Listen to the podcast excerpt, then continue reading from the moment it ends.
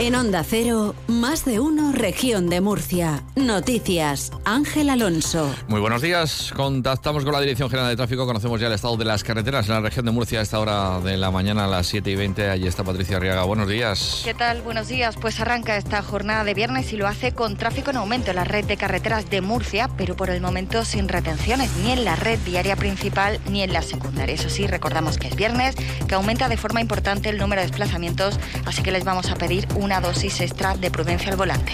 Pues es viernes, viernes 26 de enero y en la Agencia Estatal de Meteorología Iván Álvarez nos cuenta las previsiones meteorológicas para esta jornada. Buenos días. Buenos días. Hoy en la región de Murcia predominarán los intervalos de nubes altas sin esperar precipitaciones, aunque podrían aparecer a lo largo de la tarde nubes bajas y brumas en el tercio oriental de la región.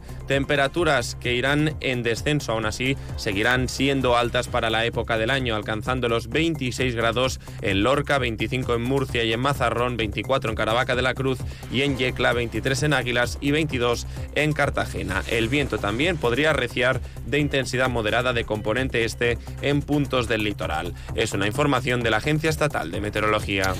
7.21 minutos de la mañana, en estos momentos 9 grados de temperatura en el centro de Murcia.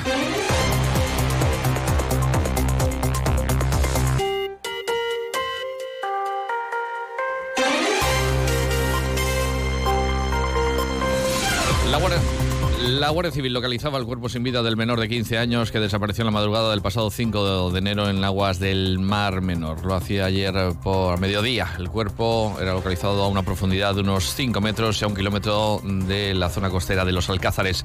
Desde que desapareció, los servicios de emergencia han buscado sin cesar a este menor búlgaro de origen búlgaro que se adentró en la madrugada del 5 de enero en el Mar Menor en una canoa junto a otros dos jóvenes de 16 y 22 años de edad. Los otros dos ocupantes de la embarcación pudieron ser rescatados después de que la canoa volcara. Ambos relataron a la Guardia Civil que había un tercer joven con ellos al que perdieron de vista.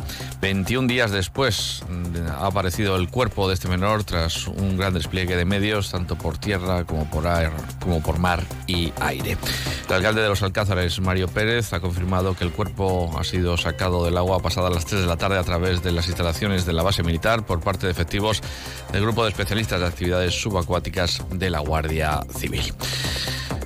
Les hablamos también del Consejo de Estado, que ha emitido un dictamen positivo sobre el Real Decreto de Desarrollo de la Ley del Mar Menor para el reconocimiento de personalidad jurídica a la Laguna Salada y su cuenca. El dictamen, de carácter no vinculante, aunque sí preceptivo, ha sido uno de los asuntos destacables este jueves por el Supremo órgano consultivo del Ejecutivo de España y acerca el visto bueno del Gobierno central al reglamento de aplicación de esta ley. La norma reconoce al Mar Menor y su cuenca los derechos a la protección, conservación, mantenimiento y, en su caso, restauración a cargo de los gobiernos y los habitantes ribereños, así como el derecho a existir como ecosistema y a evolucionar naturalmente.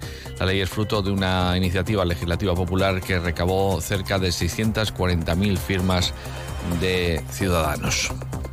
Hablamos ahora de otros asuntos. El Consejo, aunque también del Mar Menor, el Consejo de Gobierno ha aprobado la constitución y regulación de la Comisión del Mar Menor de la que se habló la semana pasada en el encuentro del presidente de la región de Murcia, Fernando López Miras, con la ministra para la Transición Ecológica, Teresa Rivera, que estuvo, si recuerdan, en la región de Murcia. El principal objetivo de esta comisión es coordinar las políticas de las distintas administraciones en relación a la recuperación de la laguna salada. Sobre este asunto, el portavoz del Ejecutivo Regional, Marcos Ortuño, daba más detalles. Ya digo que se reunirá en el plazo máximo de tres meses. Ya digo que básicamente lo que hará será coordinar las distintas actuaciones que se lleven a cabo por las distintas administraciones públicas que formen parte de la misma. Yo creo que es importante que se dialogue, es importante que funcione esa comisión interadministrativa porque a todas las administraciones nos une un objetivo común y ese objetivo común es la protección y la recuperación del Mar Menor. En el Consejo de Gobierno se ha dado a conocer que el pasado año la Unión Europea transfirió 77,6 millones de euros a las organizaciones productoras de frutas y hortalizas de la región de Murcia. Se trata de 89 agrupaciones que cuentan con unos 7.000 socios. También se daba el visto bueno en ese Consejo a un convenio con el Ayuntamiento de Molina Segura para costear el servicio de depuración de aguas residuales de la localidad por un valor de más de 450.000 euros. Un Consejo que ha aprobado declarar al Cristo del Marfil de la Iglesia de Santa María de Gracia de Cartagena, también llamado Lepanto, bien de interés cultural. Entre otros asuntos destacables, el Consejo nombraba a Ana María López Oña como nueva directora del Instituto de Crédito y Finanzas de la región de Murcia. Hablando también de nombramientos, en la rueda de prensa, después del Consejo, se le ha preguntado a Ortuño en torno al nombramiento del exdiputado regional de Ciudadanos Francisco Álvarez. Va a ser asesor del gabinete de la Consejería de Economía, Hacienda y Empresa. Álvarez fue uno de los tres tránsfugas de la formación naranja cuando la fallida moción de censura López Miras. Sobre este nombramiento decía lo siguiente el portavoz del Ejecutivo Regional. Un puesto de libre designación en la Consejería de Economía, Hacienda y Empresa y desde luego no vamos a admitir eh, lecciones del Partido Socialista que ha convertido a ese partido y ha convertido a la Moncloa en una agencia de colocación. También Ortuño ha aplaudido la propuesta del presidente nacional del Partido Popular, Núñez Feijó, para que haya una sola prueba de BAU en España, algo que quieren poner en marcha los populares en las comunidades autónomas en las que gobiernan. Pues mire, entendemos que no tiene sentido tener 17 pruebas distintas de acceso a la universidad. Siempre, siempre hemos defendido una EBAU común en todas las comunidades autónomas, una EBAU con los mismos contenidos, con los mismos criterios de corrección y con la misma fecha de celebración. En definitiva, una EBAU en condiciones de igualdad para todos los eh, alumnos. Un consejo de gobierno en el que no estaba el presidente autonómico, Fernando López Miras, que sigue en Madrid en la Feria Internacional de Turismo. Reconoce López Miras que con la reunión informal que mantuvieron en Fitur con sus homólogos de Andalucía, Valencia y Castilla-La Mancha, no le han hecho ningún favor al socialista Emilio García Paje.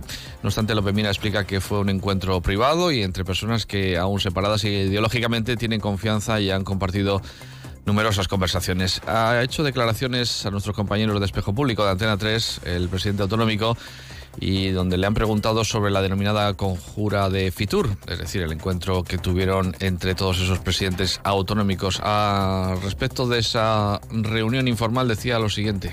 Bueno, no creo que le hayamos hecho ningún favor a Emiliano, de luego, con esa conversación.